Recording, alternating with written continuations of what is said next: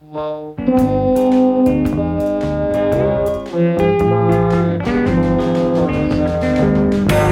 I'm Mark Lee Morrison, and this is the 71st episode of Low Profile.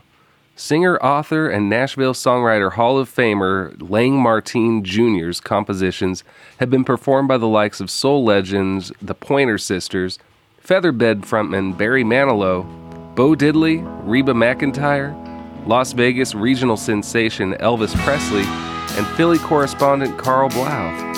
After over six decades in the background and just a handful of singles under his own name, 2023 marks Layng's debut album, Music Man. Baby, turn the lights down low. Turn up the radio. It's midnight and your daddy's on the air.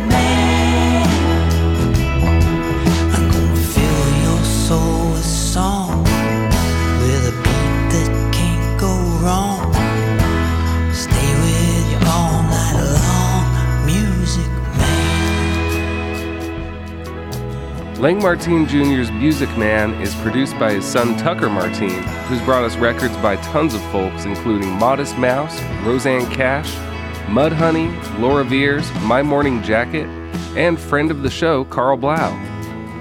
Today, the two of them visit Low Profile via Tucker's Portland studio, Flora Recording and Playback. Layng shares stories about doing landscaping for the big band leader Benny Goodman, writing songs in the air, accidentally meeting Jerry Lee Lewis, and how he reacted when he first heard one of his songs recorded by the king of rock and roll, friend of the show, Karl Blau. And there's even a story about Elvis. Tucker speaks about his developmental practices in sound engineering and music, and the story behind his dad's first album to be released. Low Profile is supported by you through flexible monthly donations at patreon.com slash lowprofile. Olympia, Washington in-kind support is thanks to Schwartz's Deli, Rainy Day Records, Old School Pizzeria, San Francisco Street Bakery, and Sherler Easy Premium Shitty American Lager from Three Magnets Brewing Company.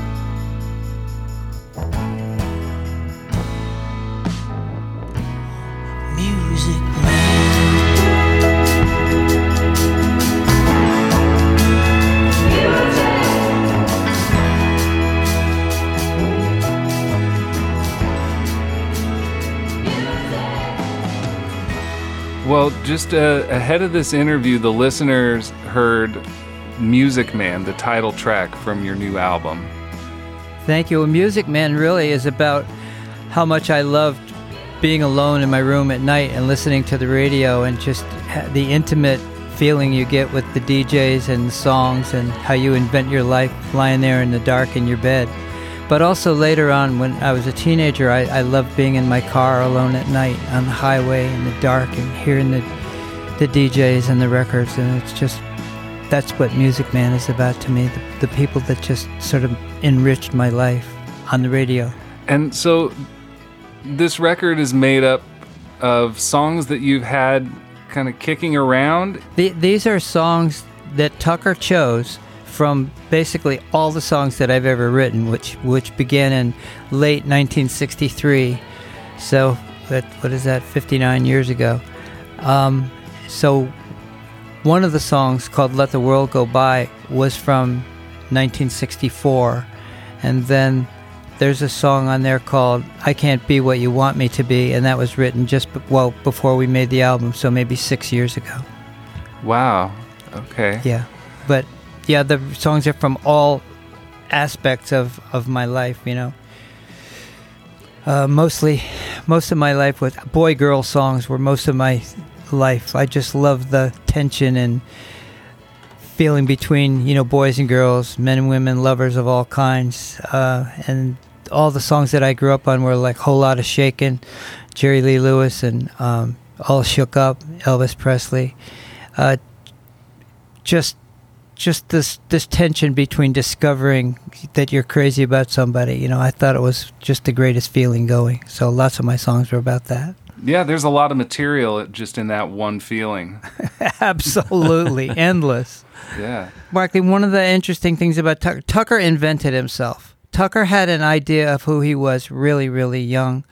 And he would be in his room when he was, I'm going to guess 13 or 14. And people like 35 years old would come over with floppy disks and stuff, and they'd close the door and they'd be in the room, and Tucker'd be inventing sounds or just learning the computer. And then he would be in the basement with his band, and we would hear people auditioning for to be his singer or something and we'd we'd hear people saying absolutely incredible words they're coming up through our kitchen floor. And we're saying wow I hope they don't choose that guy. And then a few hours later Tucker would come and said you wouldn't believe the horrible guy we just had audition for us. And when Lynn and I are going oh my god thank you. Uh, yeah, well, Tucker, I feel like we should give the uh, the unwitting listener um, a little bit of background about your work as well before we get really into the weeds here. Sure. So, uh, um, you grew up in Nashville, right? Yeah. Yeah. Grew up in Nashville. Music and, City. Uh, Music City. The great irony being, I left Music City the morning after my high school graduation he did absolutely. Yeah, he he left Markley with what he thought was enough money, and I, I guess it was. But I mean, we gave Tucker five hundred dollars in cash, and he burst into tears and said he didn't need it. I mean, this kid is brave, and he left. He went to every state. One night he called up. I think he was maybe nineteen, Tuck, something like that, and he said, "Dad, I've been to every state." Except Hawaii and Alaska. Every state he could drive to, he had been to when he was 19 or maybe 20, I don't know. But he, he just had guts to burn from day one. I think he'd had his license just a few weeks when living in Nashville. He said, I'm going to a Bob Dylan concert in Wisconsin or Alpine Valley, wherever that is. Is that where that is? Wherever that is. So. He was going way the hell away. And uh, it was great because Tucker just had this confidence that he could just take care of himself. He he could take care of himself when he was very very young. He didn't bat an eyelash over any kind of problem. Really, he never called home for help. Put it that way. I didn't have a quarter. yeah, and I was just about to say it's a coin toss at that age whether it's um, whether it's naivety or it's uh, vision. You know.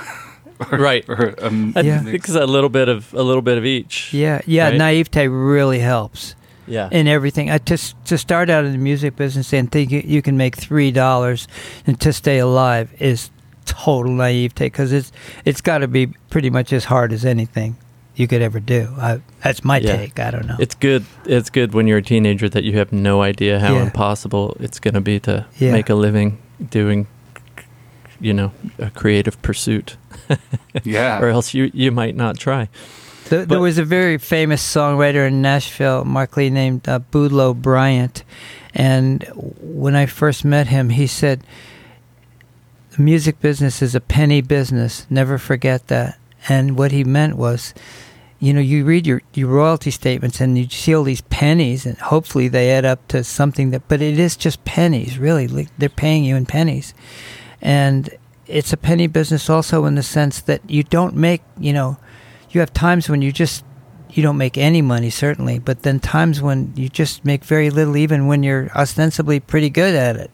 And so his warning really early on he, he wrote bye bye love and wake up little susie and oh, all wow. i have to do is dream and all these kinds of amazing songs. So i paid attention to anything he said and he meant save your money try and be fr- you know frugal i had some friends when i was in fifth grade i had one of my best friends was learning guitar and one of my other best friends was learning bass, and they learned enough to play like Van Halen and Kink songs and stuff like that on the you know, power chords on the guitar, which to me at that age just sounded like they might as well you know, they might as well have been Eddie Van Halen. I was like, "You're incredible! That sounds exactly like it." So I was really inspired and kind of envious too, like because it just felt like, well, now they have access to this entire other like magical universe, and as much as I like to stand here and cheer them on, like I wanted to be part of it. So um, I had already been interested in the drums for a long time, but this was a real impetus now. I thought if I can learn how to play the drums quickly enough, it, you know, passable, I could play with these guys before they find somebody else. Um, so that just sent me on the fast track of just banging on, you know, whatever I could find. I mean, I literally, I feel like every drummer has this story, but I 100% um, learned for a while on those empty ice cream tubs that my mom would get from Baskin Robbins when they were done. Um, and then eventually saved up for, you know, a snare drum and, and a drum kit. But so I was self taught pretty much and just for the purpose of being able to play with my friends. And we, within like, I want to say about six months, we were playing, we were busy. We were a busy band playing like the eighth grade dances, um, eventually playing like Vanderbilt frat parties and, um, and there was an all ages club and anyone that would have us. But we, you know, we actually even started making some money. Got our own PA system.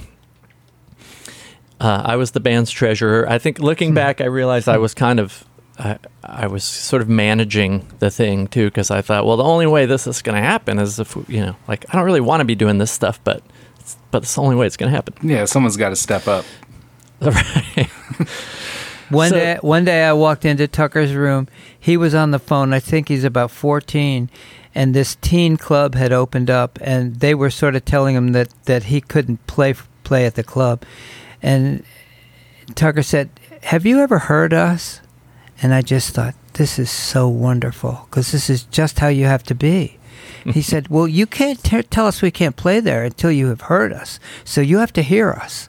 And and uh, you know you're gonna like it. You know, I, I just and that was the kind of thing. Just at 14 or whatever he was, that he's exhibited always. It's like uh, yeah, but yeah, but you know, it's uh, just always no seeing over the rainbow and able able to ask the next question to get you one inch farther down the road. They did eventually have us play. And then they had us back because they liked us. Well, good. Yeah. but I like that So story. I- I eventually like I would plug into our little um, custom PA six channel mixer, and then discovered that with some Radio Shack connectors, I could take this output from the back into my cassette deck. You know, just the left side of the cassette deck. But then I could record our practices, and I could listen back when everyone left and figure out like what sounded good and what didn't.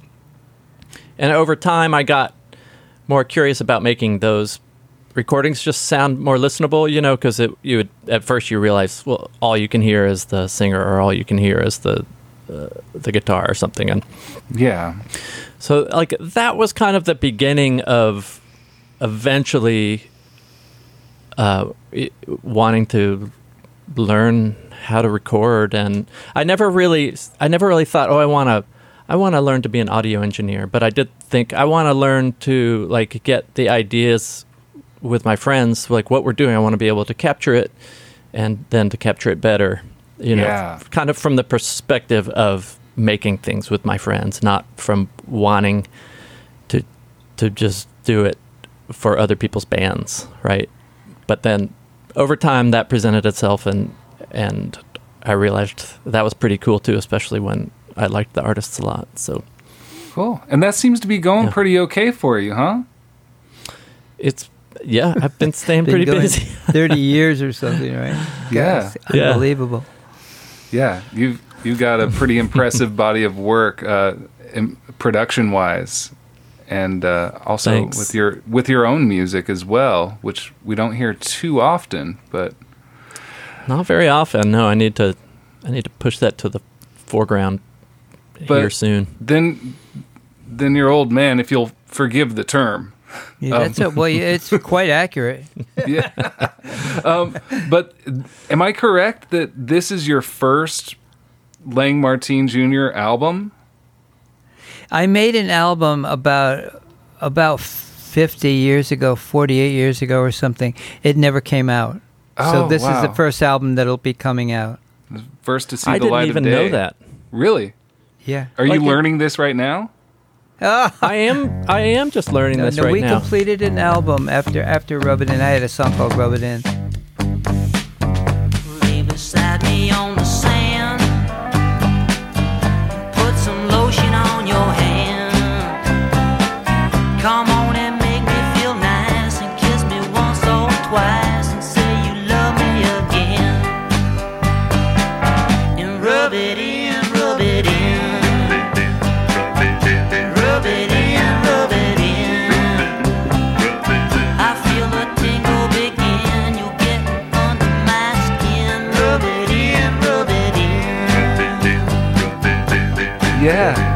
I, know that from uh, the 90s, the air freshener commercials. That's Yeah, uh, isn't that my fun? first exposure. Well, But so I, I do have the 45 at home now. really, Oh, nice. I oh my gosh, that's Yeah. that's great. Well, thank you. That that was produced by Ray Stevens, who's just a complete genius. I don't know if you remember him, Markley, but he he had a lot of really big records, incredibly imaginative. Yeah, he, he wrote Teenage Mutant Kung Fu Chickens, also in the 90s. Oh, Jesus. Oh my God. Pretty well, he wrote the streak. Were, were you Yep. around when the streak was a hit? You know. Oh, yeah, with the Yeah. little, uh, the, what do you yeah, call that kind of whistle? The whi- yeah. I don't even know, but but it was yeah. He likes Yeah, to show it- off it- his physique. Yeah, that's, it. And you know, it was so interesting. Like I stood around when he made his records, because I learned so much. But when he finished that record, it didn't have the whistle on it. And he, he just listened to Oh. it over and over, and he said, "This- "This needs something. It needs some magical thing." And he, we went down to this music shop, and he tested whatever they had for sounds, and he said, "I'm taking this whistle. This will do it." And he went back and put it on, and that was just the trigger that just smacked you in the face, and you said, "I love Ah, this it's record iconic. because of that whistle." and you, it's It's great so- enough already, but the whistle is a coup de grace. Yeah. And hmm. it, it is the sound that accompanies the image of somebody just like running by as fast as they can, yeah. right? Yeah, woo! I mean, that's what Right. that sound means now. Yeah, yeah, that's right. Oh, yes, they call him the street. Look at that, look at that. He likes to show off his physique. Look at that, look at that. If there's an audience to be found, he'll be streaking it round, inviting public critique. So pretty iconic. So he Yeah. he produced uh he produced a whole record for you, or did he produce the yes, the we Rub It In produced all the sides, uh, the whole, yep, 10 sides, 10 or 12 sides. Wow. And yeah. And you know, my next record after Rub It In, what didn't do that well, so they decided they wouldn't put the album out. Uh, this album is really something, though. It so you've been working on it for did you say six years? No, No. It, we've been sitting on it finished for at least six years. Oh wow. We made it quickly, very quickly. what started it, Markley, is one Christmas Tucker gave me studio time for an album. He said, "Dad, this this is your present." It was on a car card. Um, I'm giving you my studio and me as the producer to make an album together, and that's what started it. And so we set the date. It was in uh, May after Christmas, and we worked for this week. And in the meantime, Tucker chose the songs and. Um, I learned them, uh, and we we made it. And it was just so much fun. He got wonderful, fantastic music musicians who I immediately we all bonded, and just we have this magical thing that we did in this week. So going to There's- see them again tomorrow. There's some heavy hitters on this album. You want to tell me a little bit about the personnel? well, you go through them, Tuck. You tell. Okay, sure. Um, a, a year or so before we made this record, I made a record with a friend, Karl Blau, Sure. um, and the arrangement for that record was actually very similar to this one. I was going to choose the songs, and I was going to choose the band, and Karl was basically going to come in and be just be the singer, like like the way they that at least I picture they would make a George Jones record in 1975 or something. Right, you know, right. like I mean, I'm sure he was part of the conversation about the songs, but I think that a lot of those choices were being made by the the label and the the producers. And so we made this record with Karl, and it was, you know, we thought it was probably just going to be for fun. It was getting together with our buddies, all of us who had been close friends for a long time and who just admired what each other did, and we were all in to do it, even though it wasn't like there was some label with a big budget. We did it. We had a blast, and during the process of that, it dawned on me how to make a record with my dad because we had been talking about it forever. Every time we saw each other, we'd say, "We should do something. We should do something." And I guess I could just never visualize exactly how it would go down enough to just pull the trigger and be the one to to make it all happen. But with this Karl record, this team felt so good, and I know that all of them were big fans of my dad, like personally, but also musically. So that's when it, it hit me. I was like, yeah, we'll get we'll pick the songs and get this same crew back together Cool. for Dad's cool. record. And And, and So it- Layng had a song on uh, "Let the Let the World Go By" was also on that record. Yes, yeah, God, you got Exactly. a good little brain up there that's just working like crazy. Yeah, thanks. I listen Uh. to what I like. Well, Karl's album is so absolutely fantastic. I just can't believe how good that thing is. One song after another. Dad I was so honored that- to be on that song. that album. version. Some days are just lonely days. Some days it just rains. Some days are just lonely days and they don't bring nothing but pain. And in times, you know how to find it just don't pay to cry. Just lie in the shade and drink and let the world go by. Uh, in fact, Dad liked Karl's voice so much from having heard the so that that's how I got to Memphis. Had was something Karl and I had done years before we made that album. Right. And then, and I know Dad just loved that, and he had Yeah. said to me like, "Oh, I would just that's the kind of voice you'd just do anything to hear that Yeah, person sing one of your really. songs." And I've only heard Dad say that about a few people in his life, and I mean, Elvis Presley recorded one of his songs in the in the late '70s, and Yeah, I don't have any record of any or even great people that I love any more than that Karl record. That would be in my top very few. He's just so good. It's an And he instant played- classic. Yeah. It, it it I really think so. And he, you know, he plays the guitar. A, a lot of the guitar on there, like uh, the lead parts, right? Am I right on that? on that song Karl did, yeah, yeah. on that song. Yeah, I mean, he made. It's just he's just such an amazingly talented pe- person. It's a magic really man. something, Markley, how many amazingly talented people there are floating around, and uh, but you. Incredibly talented, but when we hear Karl, it's it's a different level of talented because it's completely one of a kind. He doesn't sound like anybody. He just has a voice of his own. His vocals are just you just think he's gonna die at the end of this song. Right. He's got that, that nice little didn't. crackle in his voice. Oh man! Just at the right pain, moments. Pain. Hit that sweet Yeah. Yeah. Yeah. Um, so I was going to introduce the players on the record. Steve Moore, one of my dear old friends, one of the first musicians I befriended when I moved to Seattle at the end of '92, plays uh, the keyboards. All I, bel I want to say all the keyboards. I want to be sure I'm right about that. But the piano, organ, Wurlitzer, whatever whatever needed to happen with keys. I Mhm. think there's some a little bit of Juno synthesizer on there. Um, Eli Moore, no relation Sure, sure. plays that just sublime, sparkling electric guitar and most, if not all, the bass. So I don't have the credits in front of me, and there was occasionally people would switch around instruments, but Eli played most or all the bass and some acoustic guitar. You know, Eli also will just make a magic sound happen with whatever you put in his hands. Yeah, he's got magic fingers. He, He does. does. Both both Eli and Karl have hosted guest hosted episodes of this show in the past. Oh, so- Oh no kidding! So the listeners Really? will be familiar.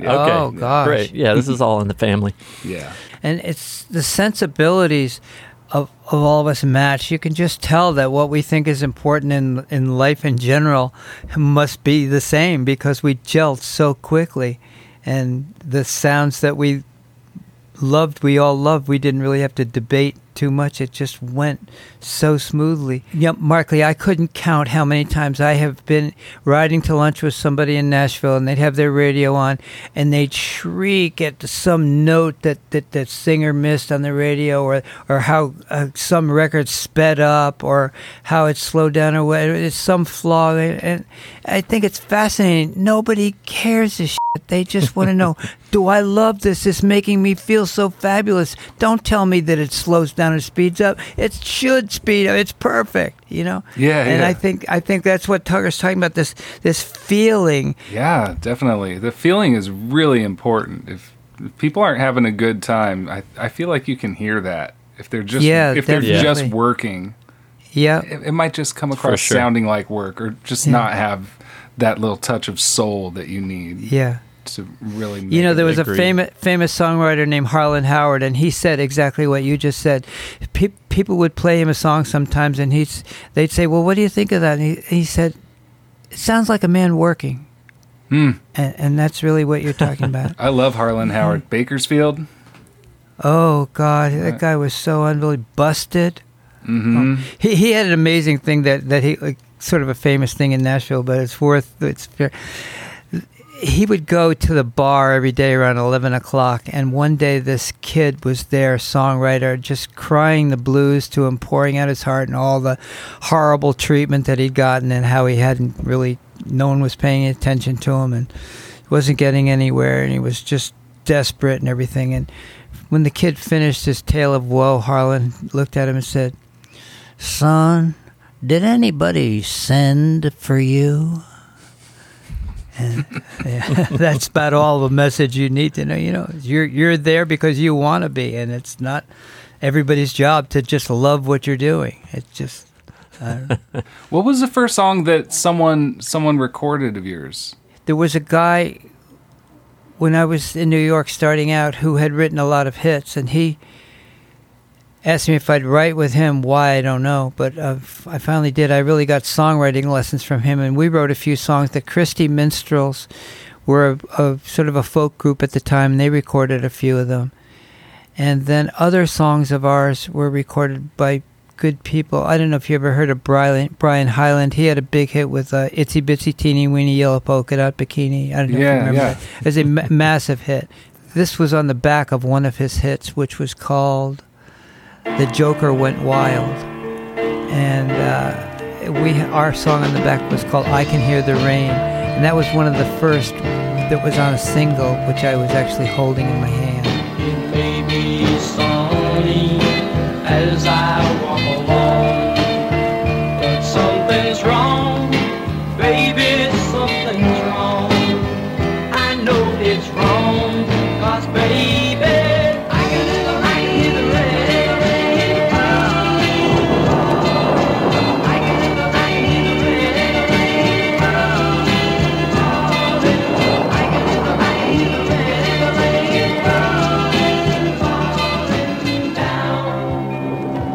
Is Low Profile. I'm Markley Morrison, and I've been speaking with the songwriter Layng Martine Jr. and his son, producer Tucker Martine. Layng's new album is called Music Man.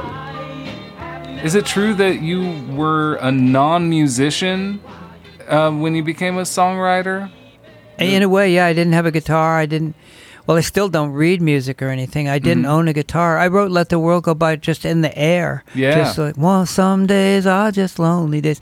Walking around my neighborhood, and I thought, this is fantastic. This is utterly the greatest thing I ever could imagine. And I sang that to musicians, and I I think we had it played on a harmonica. Yeah, I think we did.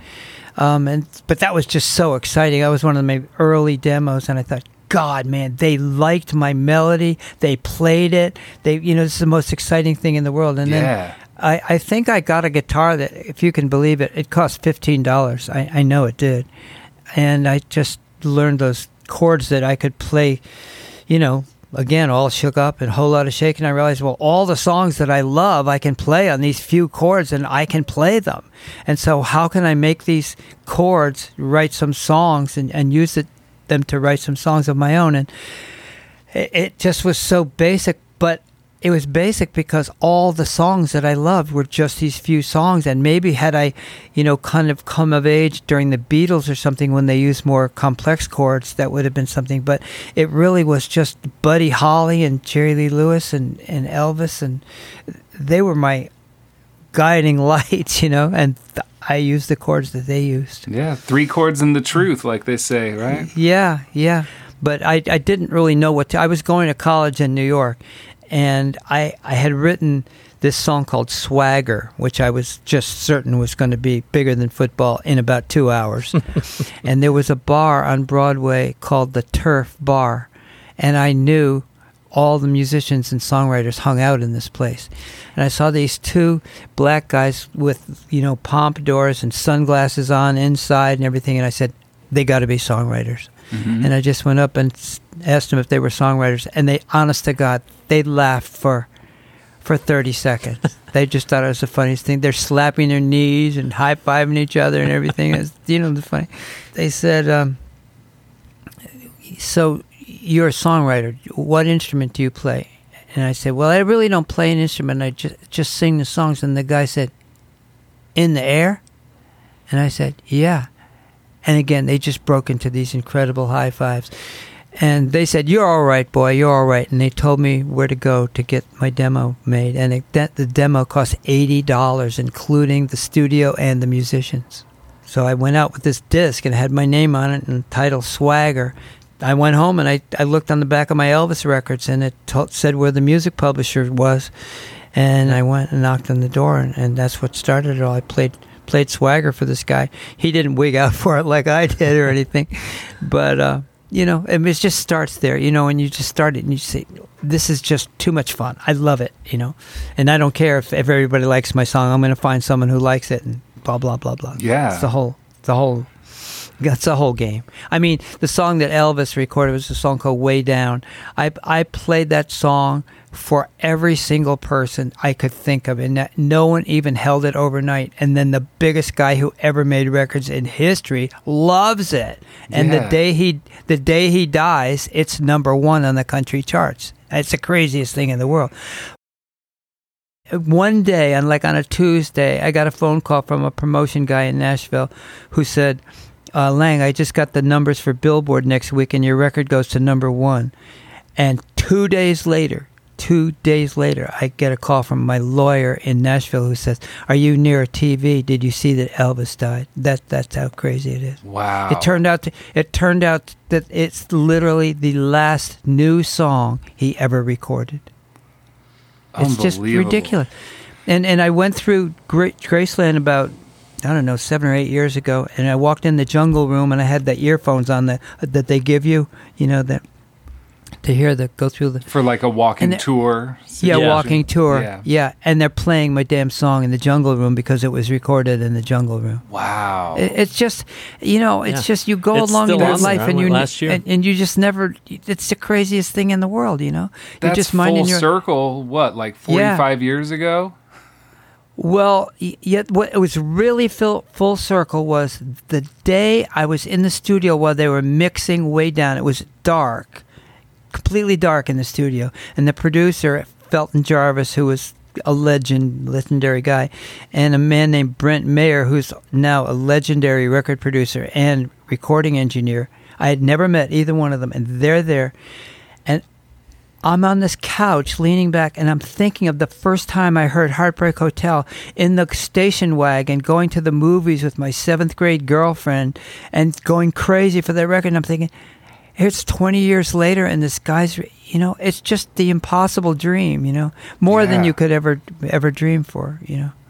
Weren't you? You were at someone's office pitching a song, and you were on your way out or something, and someone you recognized came in and was like, "Oh, hey, Layng, do you, you got anything you think would be good for Elvis?" Wasn't it just like that? You just happened to be. Well, yes, that yes, that that he's exactly right. W- I used to take my songs around Nashville, which is called pitching songs. You know, you Right. would just go around, knock on doors, and pitch your songs to people.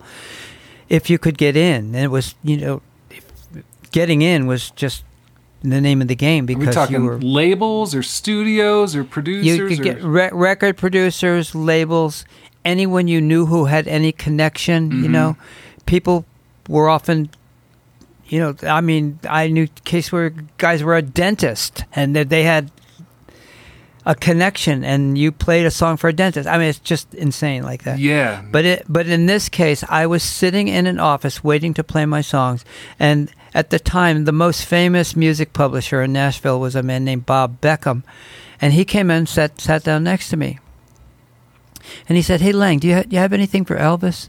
Well, everyone in Nashville knew that Bob Beckham had a direct line to Elvis because Felton Jarvis, the producer, would come in there every couple of weeks and pick up songs that Bob Beckham published and take them back and see if Elvis liked them. And that he he just got an enormous number of songs recorded because he had this great relationship and he did not need to share that relationship with anyone. And when he asked me for that, I just couldn't believe it. And I said, "Yes, I do." And anyway, a long story. I I I went to Ray Stevens and said it's going to cost 20 bucks or something to get a disc cut.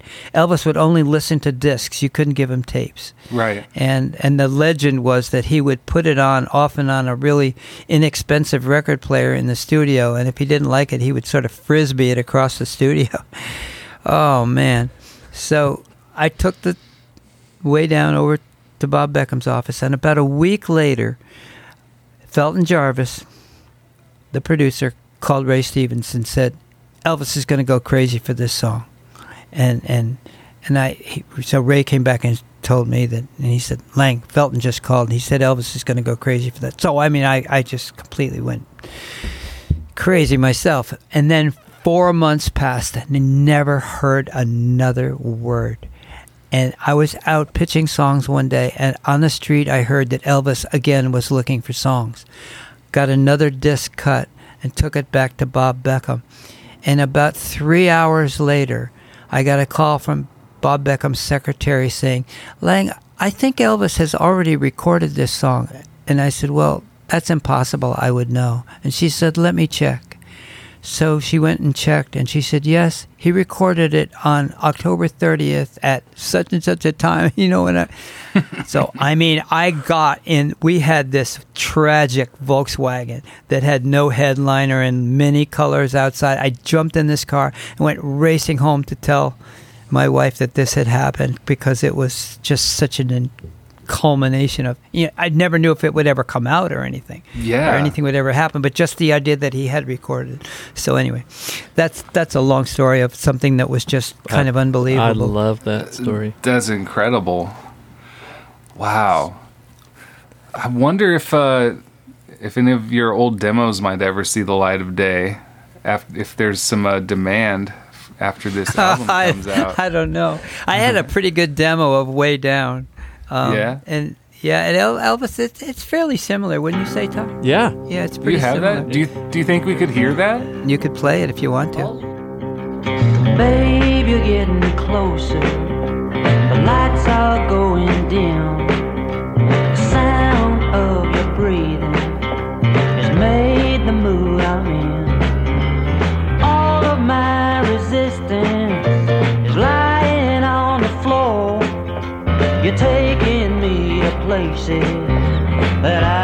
Been before.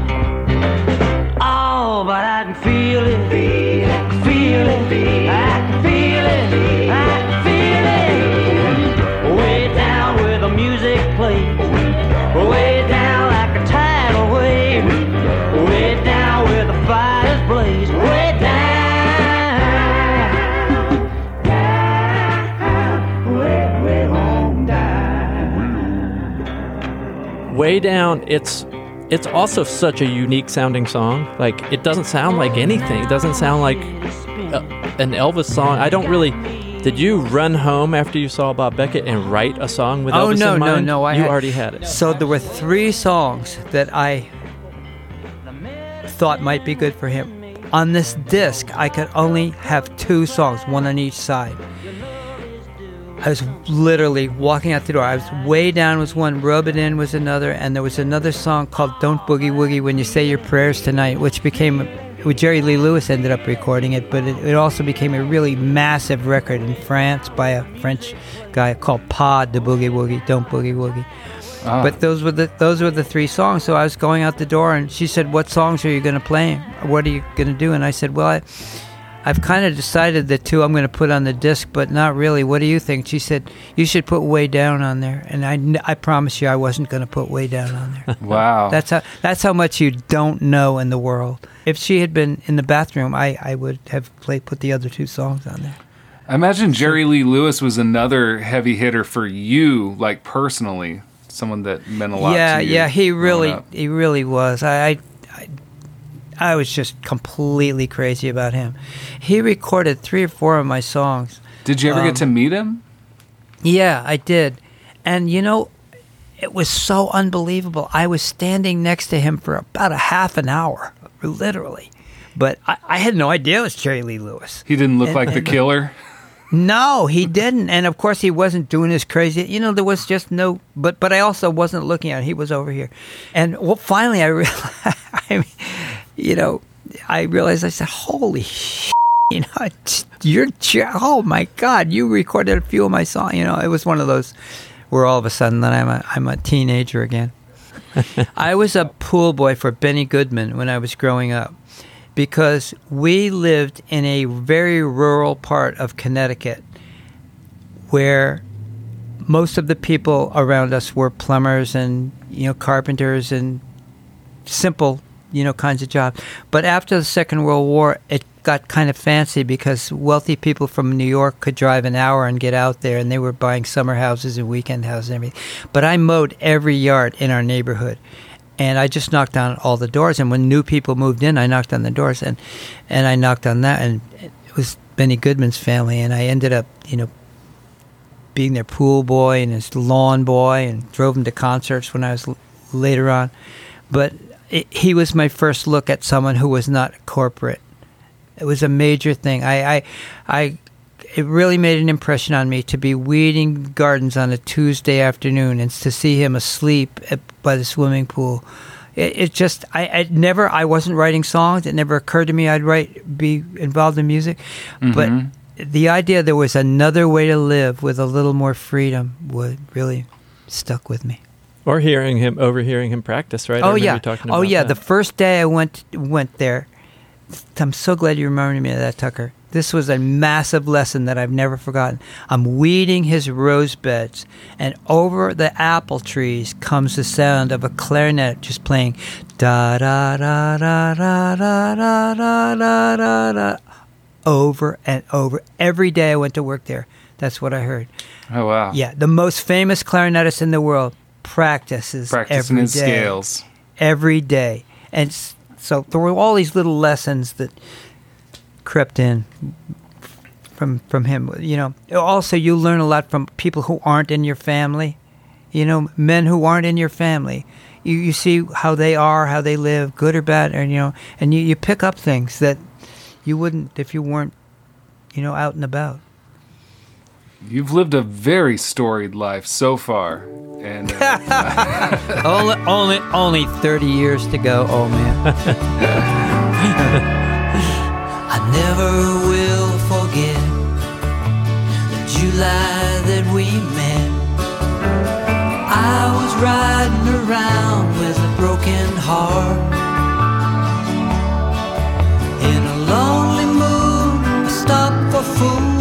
A drive-in place I found. And I heard you singing when I rolled my window down Singing summertime loving,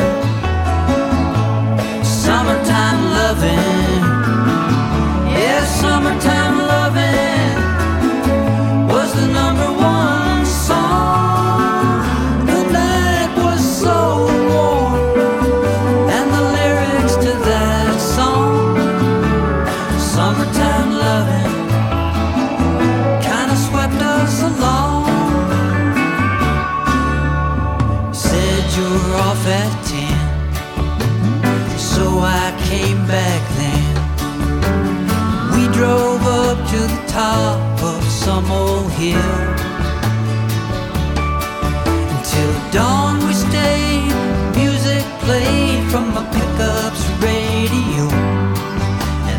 got all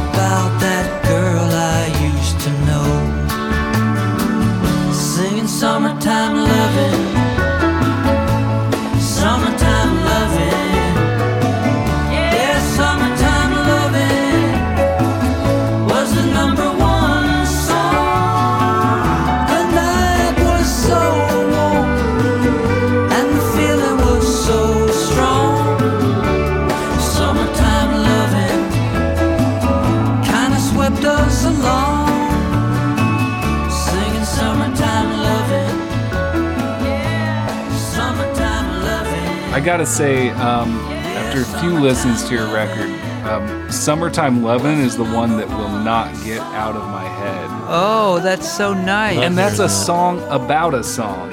yes, Is you are this- so right. Is it Yeah. about a real song, or is no, it, it's, about not. itself? It- it's about itself, yeah. And I mean, everything about that song is just so much part of Mike growing up. You know, we'd go to these diners and the people would come to the window, car window and give you your hamburger and then you drive off with your girlfriend. I mean, it's just so, you know, so that's one of my all-time favorites, In the Heart song.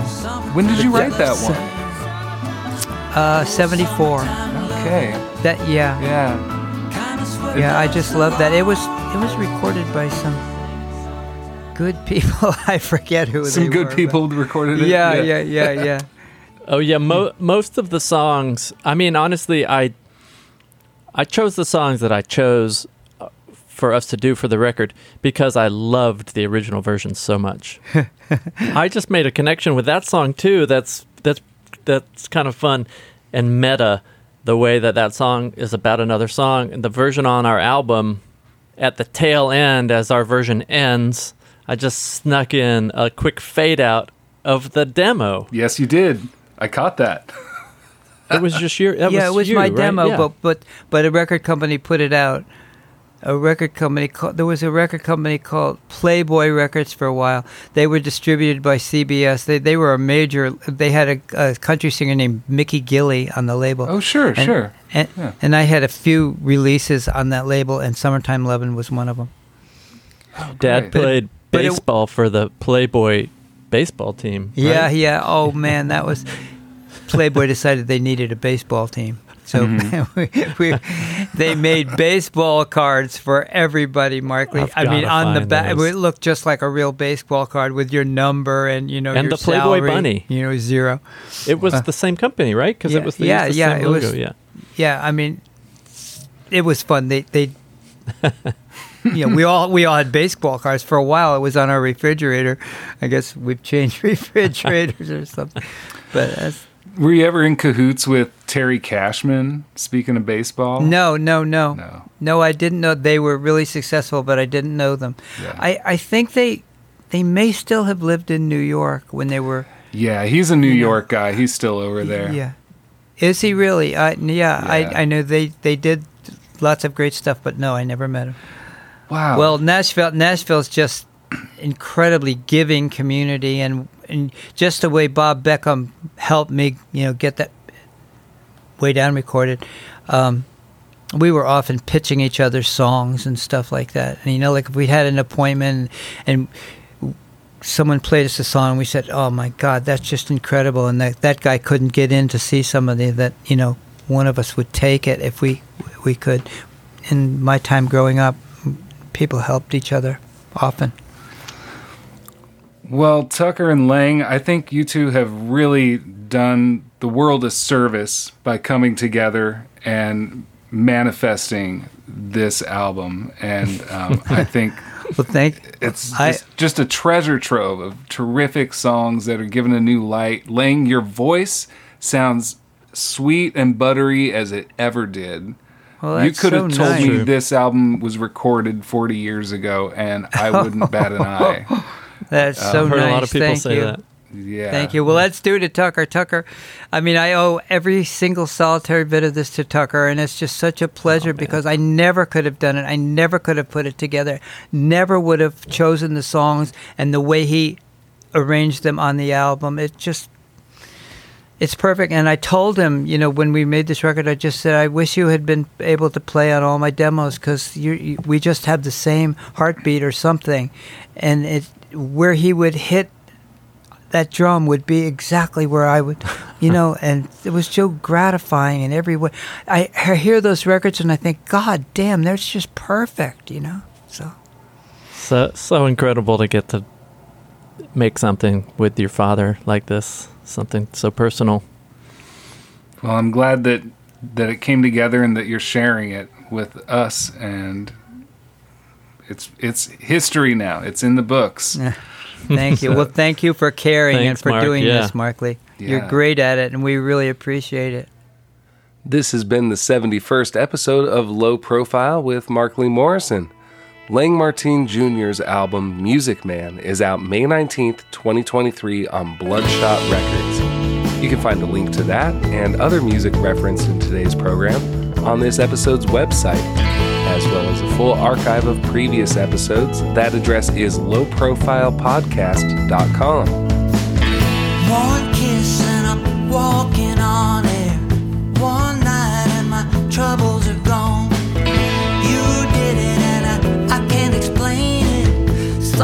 Something